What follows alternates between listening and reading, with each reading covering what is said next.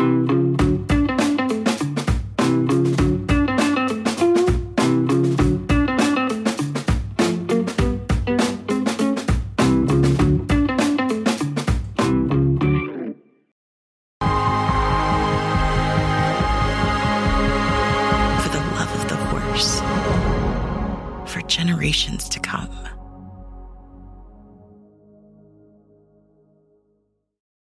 welcome to another edition of the TDN Writers Room podcast. My name is Bill Finley. I'm a correspondent for the TDN, I also co-host the Down the Stretch show on Sirius XM Radio. Hey guys, good morning. I'm Randy Moss, NBC Sports, trusty sidekick Lucy in her usual position. Zoe Cadman here with Fast Racing and XBTV. Doodle's still in bed. It's 6 a.m. West Coast time. Good morning, guys. Got a nice cup of tea here, and I'm I'm ready to get going. Yeah, thank you for getting up early for us today, Zoe, as we uh, tape this on a Tuesday morning. Um, and want to remind you that the Writers Room is brought to you each week by Keeneland.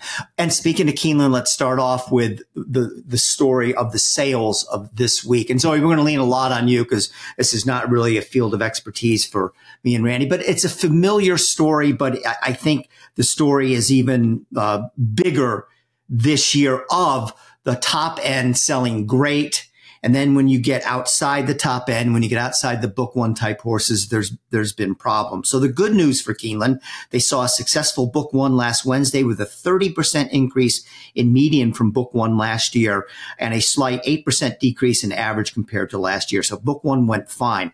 Since then, numbers were down later in the week, a 15.1% decrease in average and 20% drop in median in book two. Cumulatively through Sunday, we're at 60, a 16.54% decrease in average overall. We're seeing again a polarization of the market, but this is probably the strongest example yet of that trend. And we're getting high demand for quality offerings, but horses that might be lacking in pedigree, physical or other elements will often be offered at discounted rates for the buyers. Zoe, what does it all mean? I think you pretty much summed it up right there, Bill. It's polarization in the market. What we've seen over the past couple of years is people keeping their better stock. So before we'd see these pin, hookers come in and buy a weanling for a hundred thousand, they'd sell it for 500. Now the people that own the weanlings are keeping those justifies. They're keeping the good ones for September. They're not going to say, Oh, here's Peter O'Callaghan. Sorry, Pete from here he comes. I'm going to sell him my really nice baby for 150, for 250, so he can make a million dollars next year. It's just not happening. People are culling their lesser stock, especially with the foals, and they're going to keep them for themselves, maybe to race or maybe to see if they can have that kind of return on investment for next year. So that's the simple fact of the matter. It is a buyer's market. Like if I was there shopping, Moret's there shopping, she's bought a couple of lovely mares and she's absolutely delighted. This is a time where if you've got a little bit of money in your pocket, you can sift through these horses and you can buy the good ones. The ones that are making the money, people are just zoning in on. Are they really that good? I'm not quite sure they are, but they're the same horses that tick all the boxes, as everyone likes to say, that people are honing in on. And those ones are going to make the money that you take them up there. The rest of them, people are going to cull them, they're going to look through them, and they're going to maybe find some bargains or maybe you're going to take them home. People are being much more selective in this day and age. And I think what you're going to see for next year's yearling market is that the trend is going to continue. The good ones that have been kept out of these sales are going to sell for a million dollars. I mean, you have, if you take something up there that's worth 150,000, 200, you're probably going to make a lot more money than you are if you're going to take one that looks like a $20,000 horse. It's just the simple fact of the matter that I think people are tired of other people making money. And, and so if, if this continues, this trend continues, what does it all mean for horse racing and for the breeding market? I mean, the horses are still there. You're going to have a lot more homebreds, which is what we're going to have going forward. And the people with the money are still going to make money and they're still going to be able to pinhook. Now, it's probably going to tipple over into the two year old market as well. And at some point, it has to stop, but the interest rates are still high people with a lot of money are still going to be able to make a lot of money. It's just affecting the middle market, which is basically the glue that keeps it all together. So while it is concerning, I think we're literally going to see a lot more homebreds coming out onto the racetrack, which in my mind is a good thing. The less these horses go through the sales, the less hard it is, and the, the less people tinker with them. So I, am all for homebreds. Uh, hopefully, the breeding industry doesn't go down anymore as far as foals to ground, because I think we're just about the right level right now. And we'll just have to keep an eye on it moving forward. But yeah, polarization is the name of the game. So, as as far as the upper end uh, showing a, a, significant increase, our green group guest of the week this week is John Stewart. Can't wait to hear from him. He just took the Keeneland sales by storm. Right. How much can the impact of that one guy have on the overall numbers for the upper end? Well, you saw how high the median was. Now he's probably done shopping because he's shopping at the upper end, and those days have already gone. He doesn't want to have the horse he can afford. He wants the one he really wants. What did he say? The uh, he he's not a bidder. He's a buyer. Like right, he just right. wants to buy something. He doesn't want to bid on a horse. He wants to buy a horse. So he's likely done for the Keeneland sale. He already spent at the top end, which is probably why the median was up for book one, partly thanks to John Stewart. But hey, listen, anytime someone wants to come into our industry and dump a whole bunch of money, what is wrong with that? What is someone with good thoughts towards the sport? I applaud him. And I wish we had more billionaires like John Stewart in the sport to bid against. Maybe he could bid against another billionaire. We have plenty of them. Come on in, guys. Come on in. You're welcome. Yeah, you can never have too many billionaires now, can you? All right. So speaking of the Keeneland sale, we're going to turn the page and do a horses of racing age sale. And this is one of the most fascinating things that I don't recall ever seeing a Kentucky Derby winner being sold at auction like this. And of course, we're talking about Rich Strike. Uh, they tried to get him back to the races. There even was the trainer change with bringing him over to Bill Mott. But uh, the things that were bothering him were uh, serious enough that uh, Mott and owner Rick Dawson decided that he could not race anymore. So the only thing to do now is to uh, try to prepare him for a stallion career. Uh, rather than putting in a, in a deal and finding a farm, they're going to put him in the sales ring and let the industry and and let the bidders themselves decide where he goes. Um, uh, I, I, guess there's well, there's two questions here. First of all, how much will he sell for, and who will he sell for? Um, and the, Zoe, this is more again a question for you because you're the expert. Um, how much will he sell for? My answer would be not very much. And where will he go, or who will buy him? My answer will be not anybody in Kentucky maybe a foreign market, maybe a small regional market. Um, I wish them well, but nothing about this horse says he's going to break the bank. I know it's a shame. Um, you know, the owner's got plenty of money. I don't know why he wouldn't try and stand him somewhere like Pennsylvania. I mean, he's a beautiful looking horse. He won the Kentucky Derby. Yeah, he's by Keen Ice, but you know, if you look past that pedigree, it, it does go back to some pretty nice horses. So I, I don't know where he's going to land. There are several other nice horses in there. You got First Captain, the Dwyer winner. He's in there. Uh, King Fury's in there. Hey, you can buy Tarico if you're a fan of Mike Tirico. He's in there as well. So as far as Rich Strike, I, I, I don't know. I wouldn't. It depends what the reserve is because I'm going to guess that that guy's got a pretty high reserve on him, and maybe he wants to see where the market takes him. But I can't. I can't think of who wants him. I mean, he should stand in a regional market. Why couldn't he? Well, He's a beautiful I'll, horse. I'll offer a guess. I hope Rich Strike likes sushi. Ooh, why Japan, Randy? Yeah, why not? Why? Because they've they've got a uh, they've got a past history of buying classic winning horses from the United States that aren't that highly thought of uh, for as stallion prospects in this country. Okay. You know, it, it's happened a lot. If not classic winners, um, you know, horses that have performed well on the racetrack in the United States, and they brought them over there, and they've done fairly well. I mean, most recently, Mind Your Biscuits. All right, the over under on what he sells for, I'll set it at five hundred thousand. I'll go under. Really, over yeah. for me. Yeah, over. I'm going right. to say probably one point two. Wow. Yeah, okay. It's exactly right. what I was going to say. 1.2. We're thinking right. 1.2. certainly we're not quite on the same page there, but we shall see what happens. Uh, the other big story at the sales, uh, Fasig Tipton, um, uh, the Night of the Stars, uh, both Goodnight Olive and Nest were bought. Uh, Nest was bought by Mike Repole to uh, buy out the partners, and Goodnight Olive was bought by our uh, upcoming Green Group guest of the week, John Stewart. Both will be coming back to race next year. Terrific news to see two of the best fillies of their recent times coming back, and we really look forward to seeing them them get back onto the track. And maybe Goodnight Olive can win a third straight Breeders' Cup Filly and Mare Sprint. Don't see why not. Uh, she left at the top of her game, and just looking at her physically, she is absolutely gorgeous.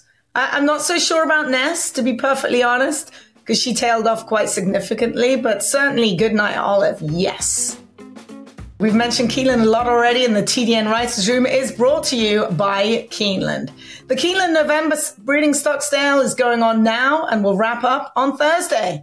And after that, we mentioned Rich Strike and several others. The horses of racing age sale will see 300 horses go through the ring, including the Kentucky Derby winner, Rich Strike, over $1.2 million. We're betting a Coke on that, as well as grade two winning millionaire, Smile Happy, and oh, so much more. We'll be right back after this message from Keeneland. At Keeneland, a horse will always be measured in hands. Hands that see,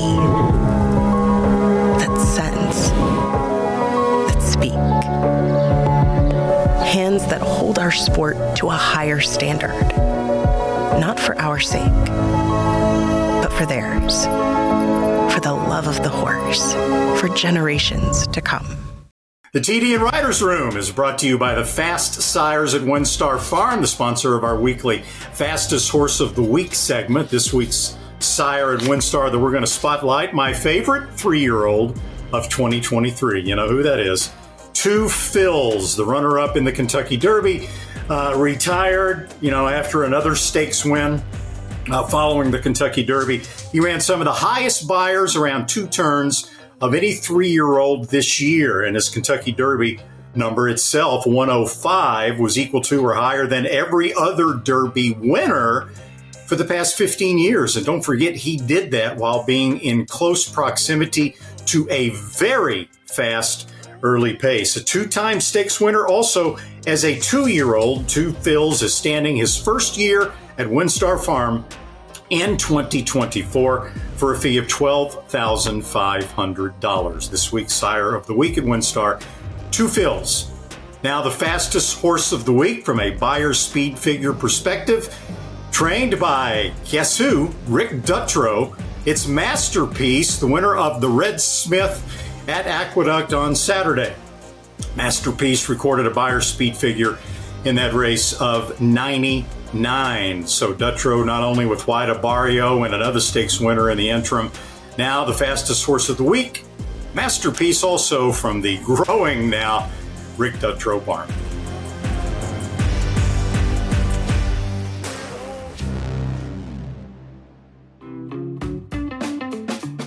So this Sunday, I think all of us were glued to our televisions with 60 Minutes did a piece on horse racing.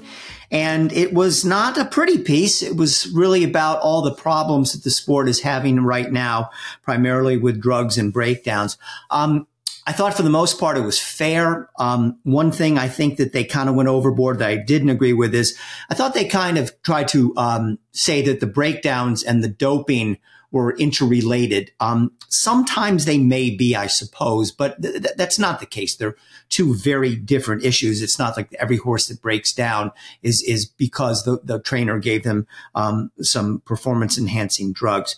Um, they did a good job presenting, I think, uh, both sides of the issues. Several people from within the racing industry, including Lisa Lazarus, were allowed time to say, Hey, look, you know, we have a problem here, but we're trying our best and we are making progress and we are going to fix this. But now if we take a, a big step backward, um, here we go again to uh, one of the most famous television shows there is with an audience of several million people. I believe it was about 12 million people watch this were exposed to horse racing's problems. And when you put them down on paper, it doesn't look good. It's not a good look. So, um, you know, it, it's, I wouldn't call it a hit job by any stretch of the imagination. I think it just told the story of what is going on in horse racing, uh, going back at least several years, at least since the indictments of Servis in Navarro in March 2020, maybe even before that with the Santa Anita breakdowns. And uh, as we look in the mirror, it's not a good look. You know, I I was struck watching the 60 Minutes show, uh, and especially in in hindsight, by one thing uh, by a lot of things, really, but one thing in specifically the lack in the thoroughbred racing industry of an effective PR spokesperson. Okay. Uh, Lisa Lazarus has done a really good job at HISA. It, it's a continuing job. It's, it's, it's a thankless job. Lisa Lazarus is not intended to be, and I don't think sees herself necessarily as a mouthpiece, as a spokesperson for the thoroughbred industry. She's an administrator. She's in charge of, of uh, taking care of HISA and getting all the details right and making sure legally that all the I's are dotted and the T's are crossed. She's not a PR type spokesperson. To me, that segment on 60 Minutes cried for somebody within the thoroughbred industry who could who could answer some of those very negative leading questions in in a way like this. Just say, look, uh, this is a wonderful sport. It's a traditional sport. It's part of Americana. Horses, by and large, get wonderful care and they're loved by the people who have them. But yes, like most other professional sports, horse racing has problems. And it has problems that have not been adequately addressed over the decades by the states. It has problems that we're attempting to address right now. We're making headway. We're not there yet. It does have a uh, a dark side if we don't get these problems taken care of, and we're efforting tremendously to get this sport right back on the right track. There are a lot of great things about the sport. People who love the sport will attest to that. Um, but yes, it you know, it, it, it has its needs that we're trying to address. I didn't really hear any of that. And I think it was an important omission um, from the industry perspective on that 60 minute telecast. Randy for spokesperson. I vote for that. Uh, but you're right. We do need a better spokesperson, and Lisa Lazarus is doing an excellent job. But I mean, how many jobs does she need? She shouldn't right. have to go in front of the camera every time somebody calls her, but she does because there's nobody else. So hire someone to do that. That's your job. Hire someone else. Hire an actor if you want to. That would be great. We need someone with a good voice that can really articulate what perhaps we can't get across they could have mentioned the drop in fatalities. You, I mean, you never really want to say that 69 horses died last year, but 69 compared to 112 just in 2017 is a significant drop. Why not just mention that? Mention some good things about the sport. Joanne Hayden is a dear friend of mine. She wrote, she runs Dark Hollow Farm along with her husband in Maryland and wrote a big long page and is sending it to 60 Minutes. Hey, listen, we're in the Maryland horse industry. We put millions of dollars into paying taxes. Like the industry needs us. How about we put some of the good things in here? I mean, the facts are irrefutable. Nobody can deny what has happened. We're glad those people are behind bars. But put some good in there to the 12 million people that watch 60 minutes. Don't make them condemn them because if I'm showing it to my boyfriend who can't spell horse, if he's watching that, he's going to say, what, what, the hell are you doing in horse racing? That's just terrible because he doesn't know.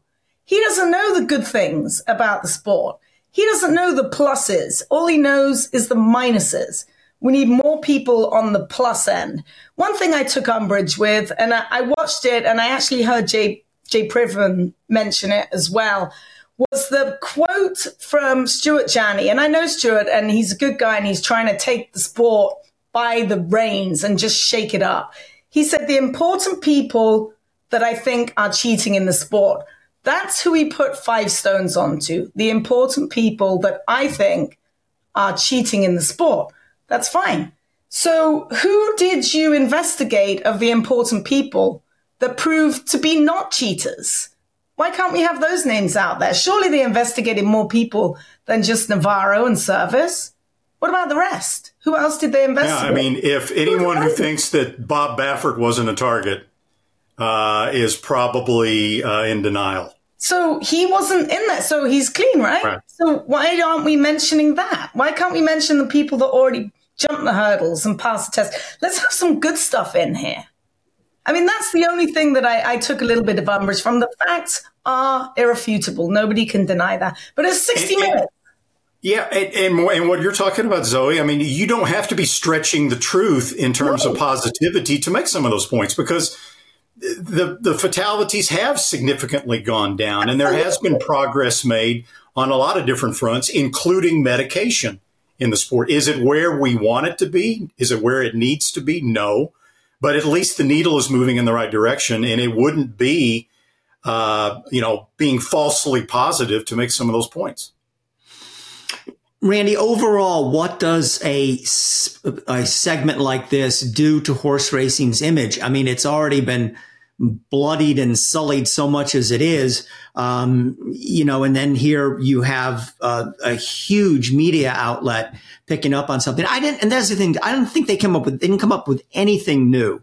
No. Which, uh, I was a little bit disappointed. They, they just rehashed everything that, that has, that's happened so far. But, and again, we, we talk about that. How many of these, you know, uh, uh attacks can horse racing uh, sustain and hope the end of the day, you know, still be uh, standing upright? I, you know, I, there was nothing new, and horse racing has taken so many uh, punches to the solar plexus in the last year with all the horse deaths at uh, in Kentucky, and then the horse deaths at Saratoga, et cetera. I, I'm not sure this has any, you know, great negative effect. Uh, uh, it certainly doesn't have a positive effect. What I'm curious about, I would like to know the genesis of this particular story. I was wondering uh, that too. Yeah. Yeah. I mean, it, it, this is not something that I would think that a 60 minutes producer is sitting around saying, okay, there's nothing new here, but let's put, let's make a 60 minute story out of this. Mm-hmm. You know, I'd, maybe that'll come out at some point, uh, exactly who called their attention to this and why this ended up on 60 minutes as it did. Uh, but do I think it did a tremendous amount of damage to the sport that hadn't already occurred? No, because I don't think there was anything really new. And if anything, if you want to, you know, try to spin something positive out of it, we've got two people sitting in prison mm-hmm. uh, as a result of an FBI investigation. So, in terms of cleaning up the sport, progress is being made. The TDN Writers Room is brought to you by the PHBA, the Pennsylvania Horse Breeders Association. Pennsylvania breds continued to win around the country last week. This time, Crosby Beach held on late to win the final race of the Santa Anita Autumn Meet. Pennsylvania bred Crosby Beach, bred by Kathy Maybe and Gary Gimo. Meanwhile, the last leg of that $1 million two year old PA sired PA bred stallion series set for December 27th. Two $200,000 races at a mile and 70 yards. Again, check the pabred.com website to make sure your two year old is nominated. Any questions, email info at pabred.com. PA Bred, I think we've built a, a brand at this point. The state of Pennsylvania has the best breeders program in the entire United States. Angel of Empire wins the Arkansas Derby and wins it clear. Caravel in the Breeders' Cup Turf Sprint. Pennsylvania and the PHBA have the best state bred program in the country, bar none. The best Breeders' Awards and Stallion Awards in the country. The TDN Writers Room brought to you by the Green Group, a tax consulting and advisory firm specializing in the thoroughbred industry and especially focusing on saving you money on your taxes. And we welcome in now the Green Group guest of the week. It is John Stewart. And if you haven't been paying attention to what this gentleman has been doing at the sales of late, you just haven't been paying attention, period. Um, this is what I can tell you about John Stewart. He dropped out of college at age 19 to work at Toyota as an hourly line worker, worked his way up through business and was the founder and managing partner of Middle Ground Capital, a private equity firm. And then lo and behold, at September, Keeneland, he shows up and spends an awful lot of money, buys 13 yearlings for 8.425 million, then returns for Fasig-Tipton November and Keeneland November, buys 11 more mares and yearlings for 17 million, uh, 17.35 million. So, John, that's part of your story. The story that we don't know is why and when did you decide to not only get involved in horse racing, but to jump right into the deep end? Uh, well, you know, if you get to know me, you'll find out that I don't do anything halfway. And so, you know, I bought my first horse last year and I went through a divorce. And while I was going through my, when I was married, my wife never wanted me to get into the horse racing. I always had a passion for it and, and uh, went to the races and enjoyed it. And then I got divorced. So I was like, hmm, okay, I'll buy a racehorse. And so I bought a racehorse last year. And um, as I started, you know, learning more about the industry, so I, I'm tend to, you know, uh, just different things that I get into. I, I want to research everything. I want to know everything. I want to know the history. I want to know uh, so much about it. And I've always respected the industry and how important it is to the to the the Kentucky uh, community and to the ec- economy of the state and to the especially to the Lexington area. And uh, you know, as sometimes you know, as as I've been able to get successful in my career uh, with my business, you know, it, it affords you the opportunity to um, uh, get involved in things that you're passionate about and try to you know make an impact for people other than yourself. And so you know horse racing is one of the areas that um, i'm you know passionate about. I understand the importance it has on the local economy. I think it's become you know less relevant today than it was maybe 30 years ago uh, in our area. And you know even like i think ocala florida would challenge us for horse capital you know, of at least North America, you know, and we would say horse capital of the world. But now when you look at what's going on all over the world, there would be people that probably would challenge us in that too. And, and I think it's important, um, you know, to, I, I, felt like it was important to get involved and uh, get involved in a big way. Um, so that I could help, uh, you know, change that narrative for uh, the state and for the local area. Uh, so, John, you went to the University of Kentucky. You wanted to get in the horse business, but your ex wife didn't really want you to. How did this kind of passion for horse racing, you used the word passion, how did it originate? Well, so I didn't go to the University of Kentucky. I actually, so I, so I went to Campbellsville University, which is a small school in Campbellsville, Kentucky, played football and baseball there, dropped out my freshman year because Toyota was building their largest facility in the world in Georgetown and uh, a bunch of guys on the football team were like, "Hey, let's go apply for this place." And and I was the only person ended up getting hired and dropped out. My parents weren't very happy about me dropping out of school. Um, and then you know I ended up um, getting my degree while I was working at Toyota. And um, and then you know the rest is kind of history on, on, my business side. But you know the passion's always been there. Um, you know I've always enjoyed uh, everything around the industry uh, and the excitement um, you know the the awesomeness of the of the animals and you know their ability to you know uh, train and achieve. I mean, when you get to know the animals, uh, they they want to race. You know, they like you know when when they're when they're tra- they get ready in the morning, they're ready to go and they're they want to go work and they enjoy it. And even when a horse you know retires, you know it, it needs to work. It you know it needs something to do because they're they're very intelligent animals. And so, you know, I, I, can relate to all of that. You know, I similarly, I, am the kind of person I don't think I'll actually retire. I think I'll need to work. You know, uh, you know, I started out as a as a line worker, as a blue collar worker, and you know, I put that emphasis into into everything. And so, you know, like I said, I, I if I decide to do something, I'm not going to do anything, you know, halfway. I'm never the type of person that was just going to own shares of horses or, you know, and just kind of like piddle around with it and let someone else, you know, do all the work. Uh, and so once I, you know, over the last year, I've been doing a lot of research. And, and to be fair, you know, at Keeneland, we, we, the uh, team didn't have the uh, intention to jump in as deeply as I did, um, you know, and, um, uh, good thing they were prepared. You know, Gavin had and Chelsea had gone out and reviewed, I think, 160 horses you know, with the idea that we were going to purchase two. And, um, Uh, and then, you know, I, um, uh, I, you know, I decided to accelerate that. And I told them before, uh, you know, that, you know, that, you know, anything I do, I'm going to do all the way. And, um, you know, as I started really understanding like what, you know, for my goals, you know, to, to start a breeding and a racing operation, you need numbers. And, you know, you know, and, and you have to be lucky at the end of the day to win these big races. Like all the horses that are in the Kentucky Derby, they're all, you know, competitive horses and have had accomplished, you know, records in their own right, but you need luck you know, at the end of the day in order to be able to do that. So you can't rely solely on just like buying the best. You also have to have numbers because, you know, things happen, you know, uh, during injuries, you know, just like any sport. And so I decided that, you know, I needed more bullets in the chamber. And, you know, everybody was advising me to stick with, you know, buying fillies and, and mares, you know, from the money making angle of the business. But, you know, if you, if you're going to have a racing program, you have to have colts, you know, and so, um, that, that's where we really came out in a big way at Keeneland was, you know, we bought a lot of colts, um, because, uh, you know, I wanted to start getting the pipeline full of, of horses for racing. Well, good morning, John. I'm so sorry I'm late. I am obviously not very smart and got 8:30 as not 5:30 in the morning out here in Southern California. So it's lovely to see you. You're a lovely face to look up to in the morning. And uh, I, I'm just really intrigued about everything. I think I got in kind of the gist of it. Um, I had one question. Who's Gavin O'Connor and Chelsea? Because it just seems like everyone all jumped in at the same moment and just blew Keeneland up. Because yeah.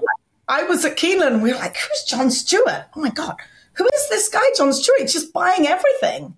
So, how did you guys all connect? Yeah, so Gavin, um, I uh, met a few years ago. He actually uh, used to date somebody that worked at my firm, and uh, so so I got to know him. Uh, he's a you know third generation horseman. You know he's been in the industry. You know you know you know from you know a young age. Uh, two of his uncles are really, you know, uh, well-established bloodstock uh, agents. You know, his father, his grandfather was a um, um, a, a, really uh, prestigious uh, reporter in Ireland that you know wrote a you know kind of daily piece about the industry, and so he's been around the industry his whole life, and um, you know was literally you know he's the you know he's he's the guy that helps the horses get together you know, at Coolmore. So he, you know, is, you know, I, I don't, I don't know what the technical term for like penis inserter is in the horse industry, but you know, that's, that's what he did, you know, and, um, uh, you know, so he, you know, this is a guy that like literally, you know, started his career, you know, as a stable boy, you know, and starts working his way, you know, through the, the, the, um, industry, literally, you know, do, taking any job just so he could be around the the horses because he has that much love for the horses. And you know, he's done a couple of you know pin hooking and some things like that that everybody does when they uh, you know start out, and he's had some success with that. He bought my horse last year, and you know, another big reason I'm doing this is I really believe in in him and the work ethic that he has, and you know, the opportunity to do something to give somebody an opportunity uh, is is something that makes me gives me a lot of joy.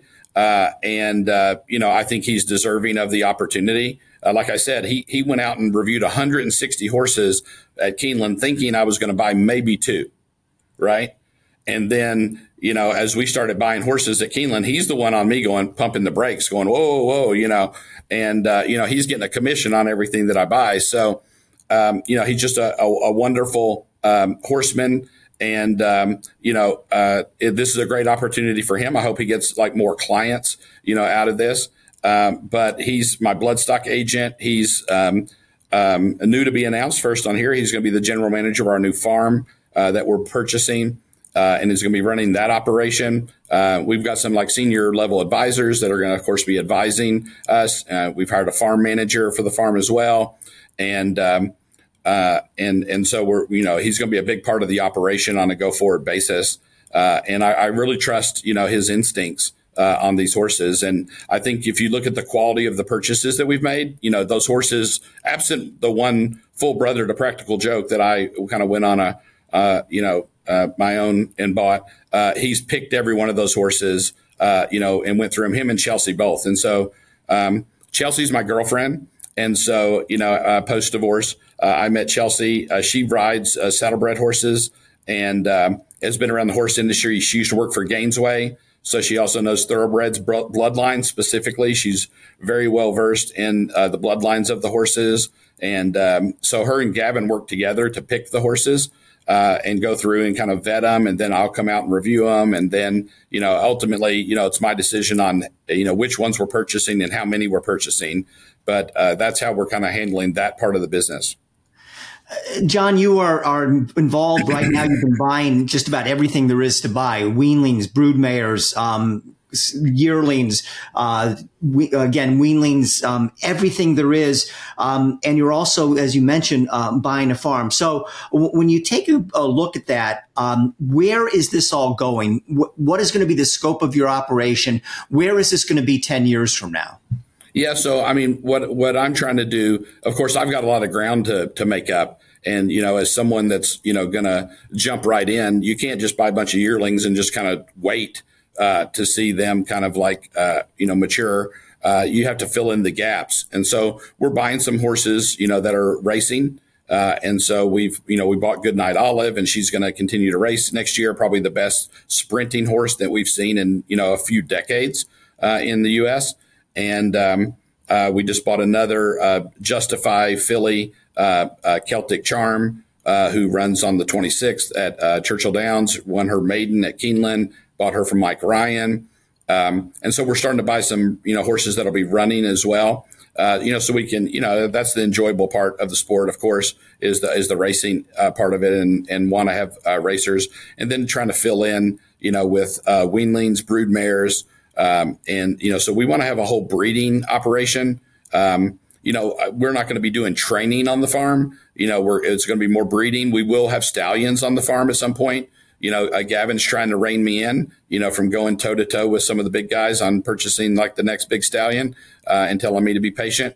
Um, and so I may or may not listen to him. Uh, but, um, you know, what I'm, what I want to do is, you know, when you look at these bloodlines these days, it's it's really challenging when you go and you see so many horses being bred every year to these stallions and I just don't think there's the quality of mares that should be out there breeding to these quality stallions at 200 plus covers a year, not even counting if they go to South America and cover horses there.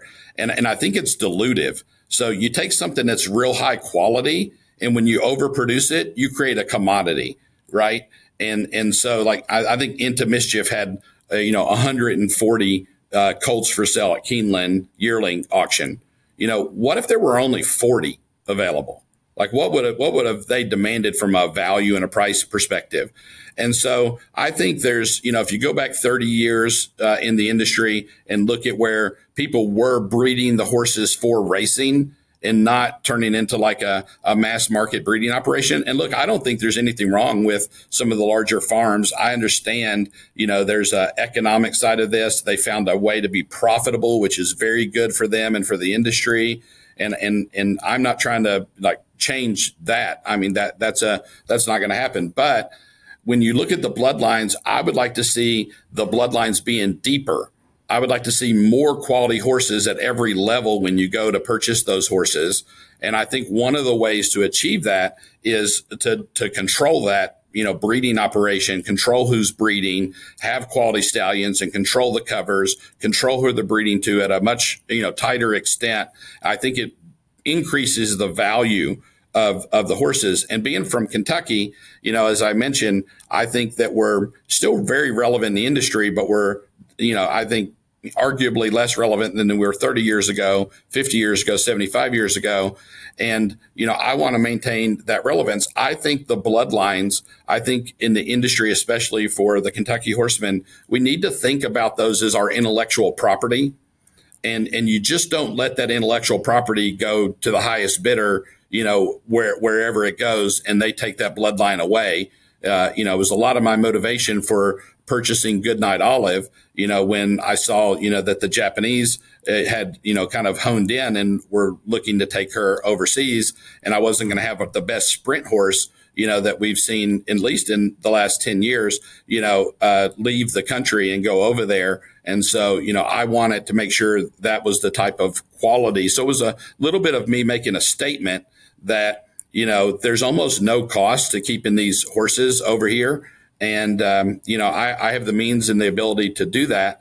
Uh, ultimately, I think it makes a profitable operation. You know, as you mentioned, you know, where does this 10 years from now? I think you're going to see, you know, hopefully our farm, you'll see the quality of horses that are coming out of that farm will be something that people want to uh, have the opportunity to purchase. And so, you know, kind of, you know, bringing that scarcity of supply back into demand and, you know, um, concentrating the bloodlines and trying to make better quality uh, horses. I got a couple questions, John. First of all, uh, uh, all of us, you know, we've been around a while, and everybody in racing has bemoaned the what we would consider the early retirement of racehorses that are at the top of their game, like Goodnight exactly. Olive.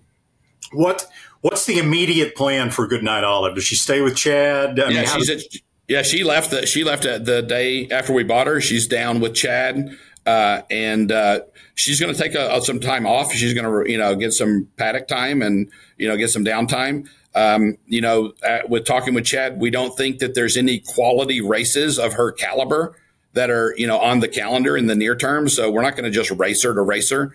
Uh, we're going to wait uh, probably till Keeneland, um, you know, and uh, we'll probably come out, you know, for the sprint there, and um, and then we'll, you know, start her season there, and and and and look for her to make a a, a chance to have a three-peat at the Breeders' Cup, and um, you know, I think if you saw the way that she ran at the Breeders' Cup, I mean, she again to your point, I, am the same way. I think you know when you look back, there were you know, there are horses that were running at you know seven, eight, nine, you know, even you know ten years old, you know, decades ago, and now as soon as they get to like a point where people think there's a lot of value in them, we're retiring them, and then they move into breeding. Same thing on the stallion side, and so you know, I, I, think these horses have a lot more, you know, opportunity. Again, I think they want to. They like that competitive uh, part of the the business. They like the they like to race. They like to win. They know what's they want to know what's happening. If you've been around the industry, you know these these horses and you know they're they're affected, you know, by the race, you know, mentally and physically, you know, impact it.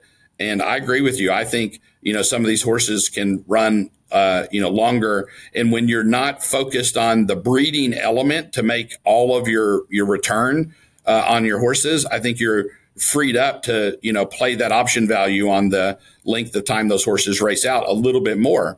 And uh, I think it's good for the industry. And I think there's there's uh, you know it's a coexisting model. You know, I'm not you know trying to advocate that everybody needs to do it the way that I do it. You know, I, I have an idea about doing it a little bit different and uh, kind of going back kind of to an old school approach, not really inventing anything myself, but really looking to the past to guide, you know, our success.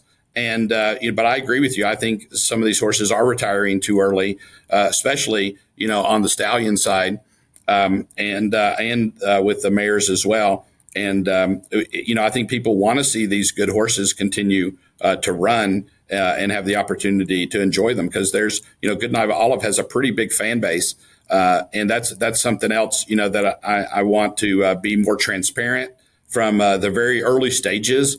Uh, and so you're going to see um, we're bringing on a um, uh, social media person that's going to be, you know, putting a lot of emphasis on just trying to show like um, the next stallion in the making. So you'll be able to follow all of our you know, weanlings and the and the colts and, and and fillies that we purchased, you know, through their training, you know, onto the track, you know, all kind of the behind the scenes of what's going on and providing that access because I think the people want it and uh, you know are very interested in getting you know that kind of access, you know, into you know how this is put together. So as we do this venture, I, I want to be very transparent with uh, you know the the other fans of horse racing, uh, so that they can kind of see you know how this is developing.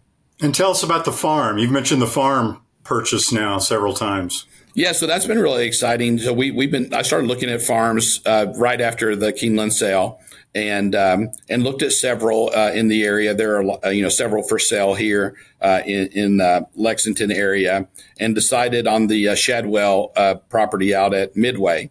And so you know we put an offer in. They've accepted that offer. it's a little over 800 acres. Um, you know, it's the um, Shadwell stud operation, very well built and maintained. You know, give the hats off to the team at Shadwell. I mean, that property is immaculate. Uh, the buildings are, you know, uh, in a perfect shape. They uh, there's no way the replacement value on the improvements that they put on the site are you know just really impressive and so um, you know super excited about that we're finalizing our diligence period and uh, we should close around december 18th uh, you know on the property um, and the property has uh, four houses for the farm workers but no main house. Uh, and i think having a main house on the property would make it more you know relevant. And so you know i intend to build a house and live there uh, as well on the farm and you know kind of go back to the roots of old school owner operator you know horse farm. Not you know even though i have an investment background you know i am from the local area. I you know i have homes you know all over the world but uh, having um, this be my home base in lexington uh, and making it you know significant from that standpoint i, I think is good. It, it preserves the land. You know that's important. You know you guys have seen these horse farms that are getting purchased uh, and they get broke up and they're making subdivisions and things. And so it preserves the property. That's one of the goals that i have. And then you know being able to to do this in the local community create jobs. Um, and you'll see my approach on the farm is going to be different you know all of the senior management team on the farm is going to have equity interest in the farm uh, i don't know that there's other farms that actually do that and so that's something as an investor, I do it with every company I own. Uh, all of the management team, they have equity interest, you know, that, that, um, that I fund uh, on their behalf. Uh, so that we're aligned and we have aligned interests. So, like our farm manager, our general manager, those people, you know, our yearling manager, those people will have, you know, real equity interest in the farm. Um, and, you know, if 20 years down the line I sell the farm, then they'll get, you know, paid just like I'll get paid. If the if the farm's successful, they'll be successful. And so, um, you know, we're going to be uh, doing some doing some different things, um, and um, really excited about uh, getting the farm up and running. It's going to take time, you know, with the the the mares we just purchased that are in foal. Uh, we're going to actually uh, let them foal those uh, horses at Margaux uh, I don't, I, you know, I don't want to take any risk of bringing, you know, mares uh, info onto the property and it being the first time, even though the staff's going to be very experienced.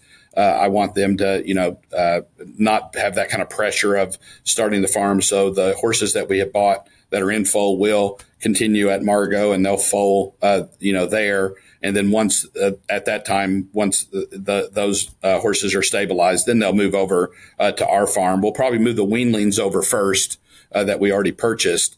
and, um, and then the, the mares once they foal we'll start bringing those over uh, to the farm and, and start that way you know we have 100 and i think 48 uh, stalls so we have you know lots of capacity we'll end up taking boarders in the short term uh, probably more you know um, the more like friends that are in the industry that you know uh, don't have their own farms uh, will be probably where most of that will come from uh, you know in in uh, and, and getting things kind of up and running. But that's that's kind of the plan right now for the near term. Wow. Need anyone to mow your grass? Like I'm in. I'm, I'm all in. I'll be on a plane tomorrow to Kentucky. Um, Any, anytime you want to come cut grass, we got lots of it. well, what's what's the long term plan? Like, where, if you could imagine, it seems like the funds are limitless. You have you're going to have a lot of friends in Kentucky now. They're beating down your door. Where can you see yourself in just five years? Ideally, yeah, I want to, I want to, I want to make a significant impact on the racing side immediately. You know, yeah. so I want, I want to win, I want to win the Kentucky Derby. I mean, I think everybody in racing wants to win that, and we've seen there's a lot of really uh, talented uh, owners out there and trainers and people in the industry that have never won it. So it just it's elusive. You know, you can have the best horse, and all of a sudden, the day of the race, you got a scratch, and you know you can't, the horse can't race, and it's disappointing you know those things happen. We see those things happen, you know, every day in, in racing. So you know, I, I, that's definitely like an ultimate goal, being someone from Kentucky. Uh, and so on the racing side, it's to it's to compete. It's to compete in a way that everybody looks at us and says that we're good sportsmen. You know, uh, the worst thing, and I tell every one of the trainers that I'm talking to, is the I have zero tolerance for any type of of um, of um, issues so, like, the worst thing that could happen is winning a prestigious race and then to be disqualified after for some reason, whatever that is. And, you know, I'm not going to get into all the political stuff of whether you should or shouldn't do this, that, or the other, but I, I don't want any of that. Like, you know, I've, I've, um, uh, you know, built up my reputation, you know, to the point, you know, that it is today without that kind of controversy around it. And I don't want, you know, anything controversial. I want the horse's well being to be number one, you know, as we're training the horses. Like the, you know, I believe that the horse will tell us what it wants to do and when, when it's ready to do it. And so I want to, you know, uh, give the trainers the full latitude. Uh, but the horse's well being comes first. And then respecting, you know, the rules of the sport uh, are important.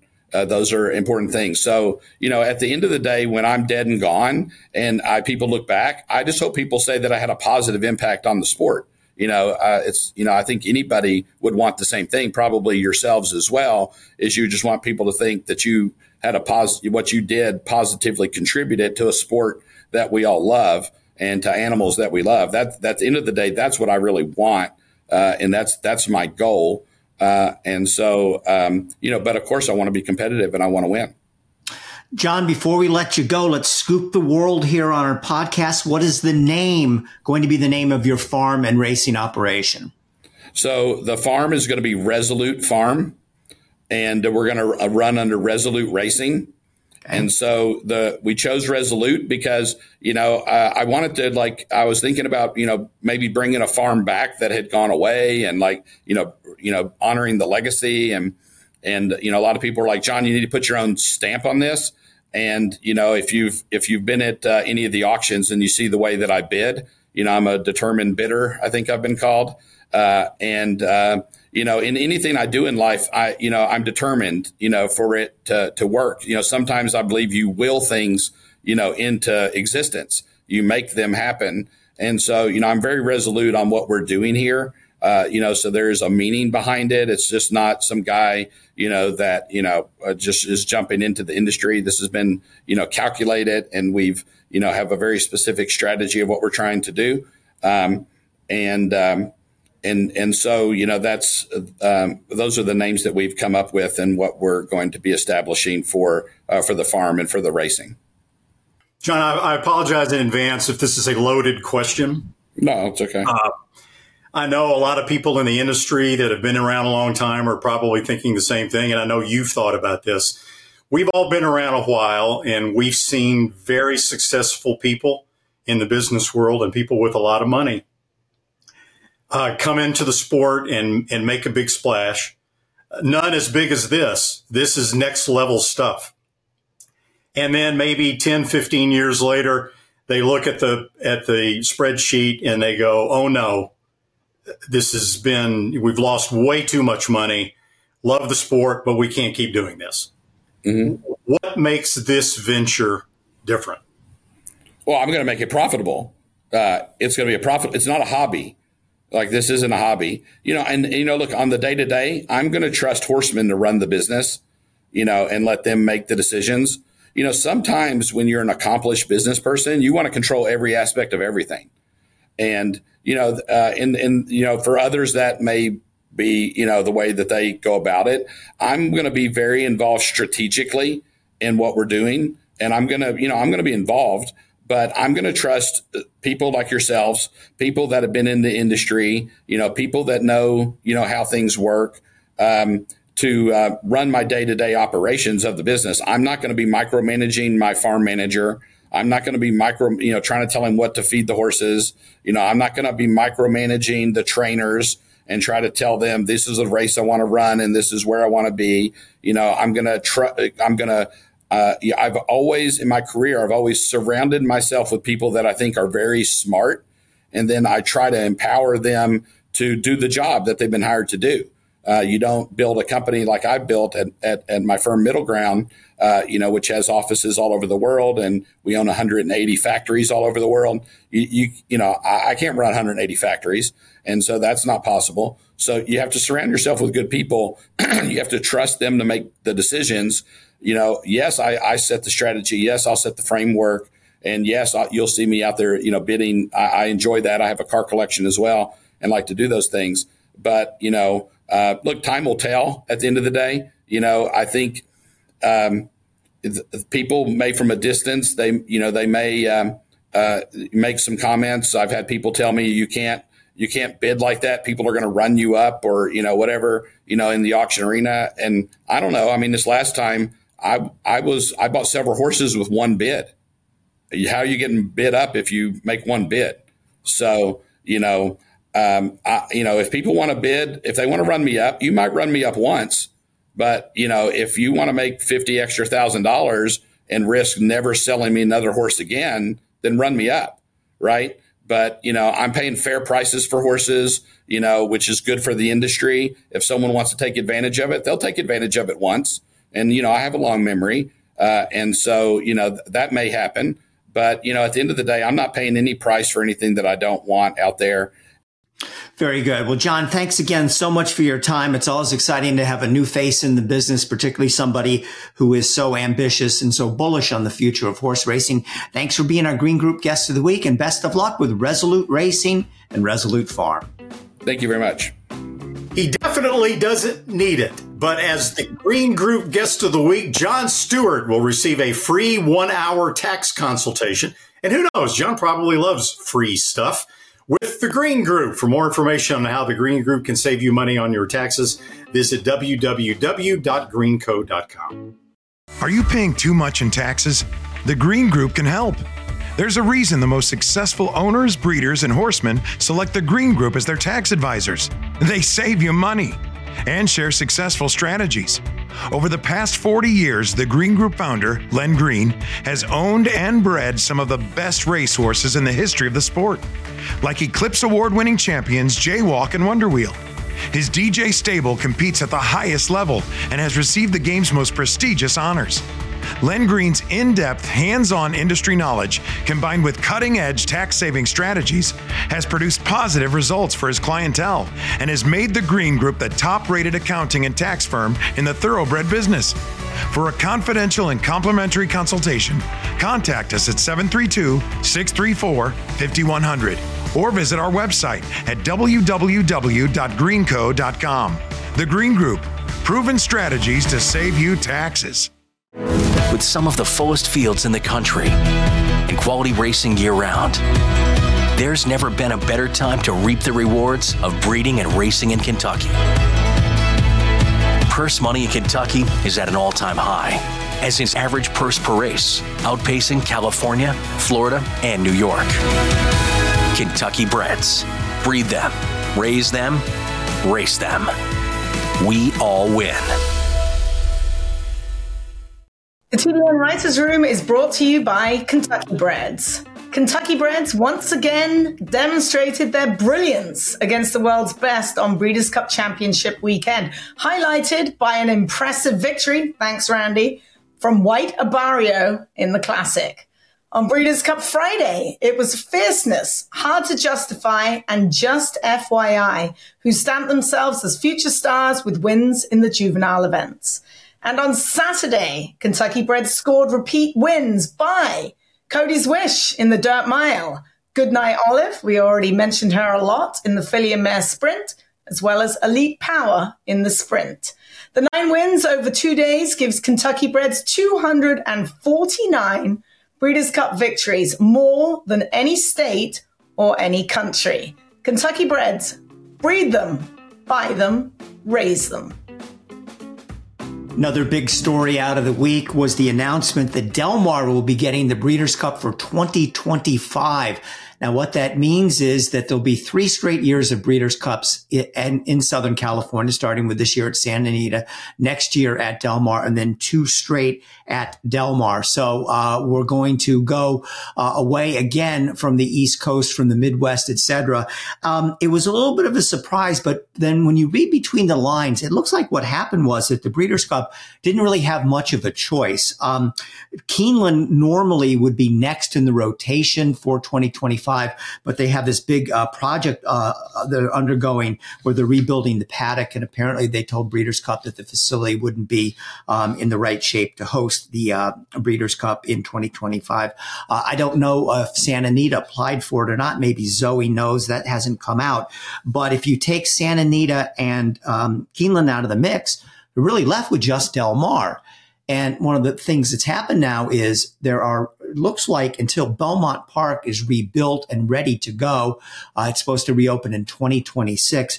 The Breeders' Cup is only looking at three facilities, Keeneland, Del Mar, and Santa Anita. Um, so it raises a couple questions. Um, first of all, uh, Randy, you know, wh- how do you feel about having the Breeders' Cup three straight years in the West Coast, two straight years at Del Mar? And, um, you know, you, you might know more than the average bear about what's going on with Churchill Downs because of your connections with uh, NBC. But apparently it looks like Churchill Downs is, is out of the equation. Uh, they haven't had the Breeders' Cup since 2018 and they're never mentioned anymore. So that's why it looks like we've gotten down to three tracks. Um, I know Zoe's got an interesting theory about Churchill Downs as it regards to the Breeders' Cup, and I'll let her go there. I won't steal any of that thunder. But as far as Southern California, I mean, hey, I'm in. Um, I mean, it, it's happened before. Santa Anita hosted multiple Breeders' Cups consecutively. Look, I mean, you know you're going to get great weather. Uh, chances are you're going to get the nice firm turf that horse racing likes, that the Europeans actually prefer when they bring their horses over here. I think the Europeans have a better time coming to Southern California. Uh, and um, it, it, also, from a TV perspective, it tends to work better because you're in prime time on some of the major TV markets uh, in the East Coast. So there are a lot of benefits to having the Breeders' Cup in Southern California. And as far as I'm concerned, I mean, if you ask me, hey, you can have the Breeders' Cup anywhere you want this year, Randy, where would it be? Del Mar. Del Mar for me. I mean, so, Zoe, what about Churchill Downs and the Breeders' Cup looking at Churchill Downs as a potential site? Well, and not think, going to Churchill Downs. What are your theories on that?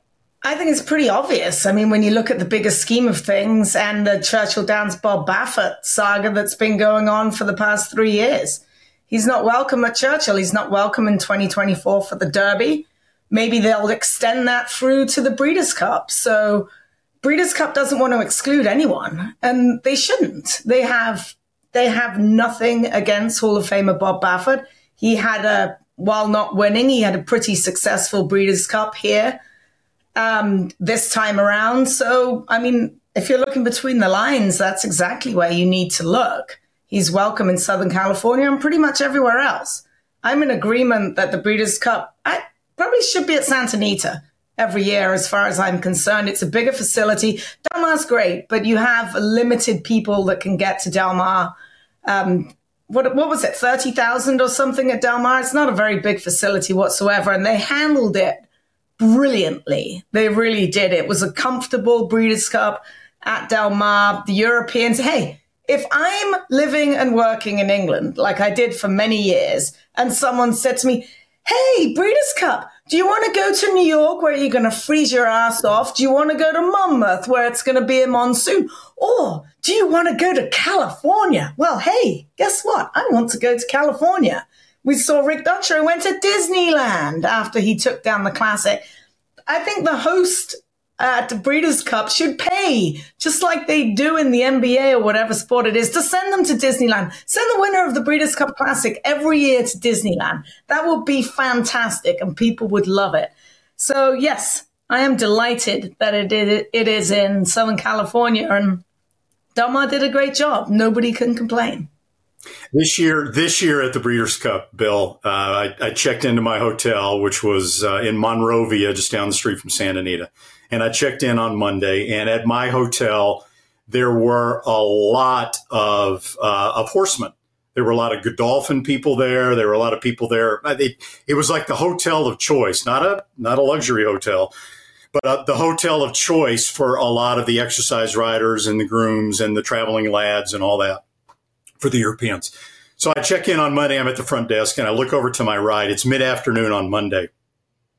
The pool is absolutely packed in November, right? It was November 1st or maybe October 31st. I think it was Where Halloween. Which hotel? Uh, the Doubletree. Yeah, you're right the down the street from me. Right by the highway on. Huntington Drive, uh, down the street from Santa Anita. There were probably a hundred people at the swimming pool. And I went out there just out of curiosity. You know, 99.9% of them were European. Having a great time, having a great time at the pool. And I think it just sort of, drove it home to me how much the Europeans enjoy coming to Southern California for a Breeders' Cup. If it was at Louisville, if it was at Lexington in late October, early November, I don't think there'd be anybody out at the pool, put it that way. there were a lot of red faces and an awful lot of sunburn. But I have one other thing that I'd like to add. So I was, we were all there on Saturday. Randy, you were. And I was one of the people doing the mass exodus. I hate to say it after the classic. Like, I'm going to get out of here. I'm going to watch the final two at home. I live in Monrovia. It's just down the road. No problem. And I understand why they had to put the classic earlier. So here's one thing, and maybe we could get this out. Why not make the classic the first Breeders' Cup race? If it has to be held earlier because of TV rights and everything, make it race number one. You think people are going to spend a fortune on their tickets and leave after the first race? Make the classic the first Breeders' Cup race on Breeders' Cup Saturday. People are going to stay throughout the day. If you make it two races before the end, there's going to be a mass exodus next year as well. Make it early. Make people get in, get them in the seats, and make the classic an early race. All those people miss Nobals. I know, right? What a great gelding. Zoe, some good out of the box thinking there. Randy, one more, more thing before uh, we, we go here. Um, and, and, Zoe has a very interesting theory uh, about Baffert and Churchill Downs. And if she's right, that would mean that Churchill Downs, uh, who is now only suspended Baffert through 2024, would be contemplating extending the ban, which would be something that um, I think universally all three of us would be very much against. And I think at this point, most people in horse racing would be very much against. But the um, I don't understand all the economics, but how the money is divided up between the Breeders' Cup and the host track, whereas apparently the the real uh, you know the money, the serious money, doesn't go to the host track; it goes to the Breeders' Cup. I've heard that Churchill Downs just is, is, you know, can't come to a financial agreement with them and wants more money. Um, is that something that, that is, uh, you've heard as well? I don't know, Bill, but it wouldn't surprise me. I know that the Breeders' Cup, when they uh, when they uh, when they have a uh, you know a host track that hosts the Breeders' Cup, gives up almost complete control to the Breeders' mm-hmm. Cup. You know all the box seat revenue and the reserve seat revenue and and all that. They, the, the Breeders' Cup just basically comes in and uh, almost takes over. And I know that some tracks have had an issue with that and have decided that that it's not. They might actually lose money hosting the Breeders' Cup as opposed to making any kind of a, a financial windfall. As far as the Baffert thing goes, the way I can, again, I don't know this. I don't have any inside information. I haven't asked about it. Uh, but the way I could see it happening is the Breeders' Cup. If they did go to Churchill Downs, they would say, okay, can you give us a guarantee that Bob Baffert will be able to race at the Breeders' Cup in November of 2024? And if you're Churchill Downs, and we know their take on Baffert right now, you know, would you be willing to absolutely give the Breeders' Cup a guarantee in November of 2023 that you will definitely not have Baffert continuing on suspension. My guess would be probably they wouldn't go quite that far as to guarantee that. So I could see the conversation developing sort of in that regard. Yeah, I can definitely see it. And the money side as well. For sure, um, host tracks don't make any money. There's really no upside other than the prestige of having the Breeders' Cup there. And we know that Churchill Downs doesn't I mean they like prestige, but they also like money, and so do their stockholders. I wish I'd have bought some stock in Churchill. Mm. I'd be rich by now. I mean, they've done right by their stockholders. I will say that much. They've done very, very well by them. Yes, they have. The TDN Writers Room is brought to you by XBTV. The XBTV workout of the week features two Promises Juveniles, trained by the aforementioned Bob Baffert. They went four furlongs in 48 and 4 at Santa Anita on November the 12th. Pinecone broke her maiden in fine fashion at Los Al by five lengths in September, and she worked with Showcard, Showcard, a promising Juddmonte homebred daughter of Into Mischief who has yet to make her first start, but she sure looks like she's ready for it. All the thrills. Fraction of the bills. Experience the power of the partnership. Change your life make new friends, and compete at the highest level of thoroughbred racing. West Point Thoroughbreds, the gold standard in racing partnerships. Visit westpointtb.com. The TDN Writers Room brought to you by West Point Thoroughbreds, where joining a West Point partnership can vault you into the world of instant camaraderie. Last week, West Point won four races, including two in their partnership with Hall of Fame trainer Shug McGaughey, the debuting two year old Cugino and the re emerging three year old Signator. It's a hot streak with West Point plus McGaughey. That's five wins in their last seven starts together. And this Saturday, they'll look to keep that streak going with Integration, the Virginia Derby winner, who takes his two for two record into the Grade Two Hill Prince Stakes for three year olds on the grass at Aqueduct. If you're interested in joining a West Point partnership, go to West Point TB as in thoroughbred, westpointtb.com.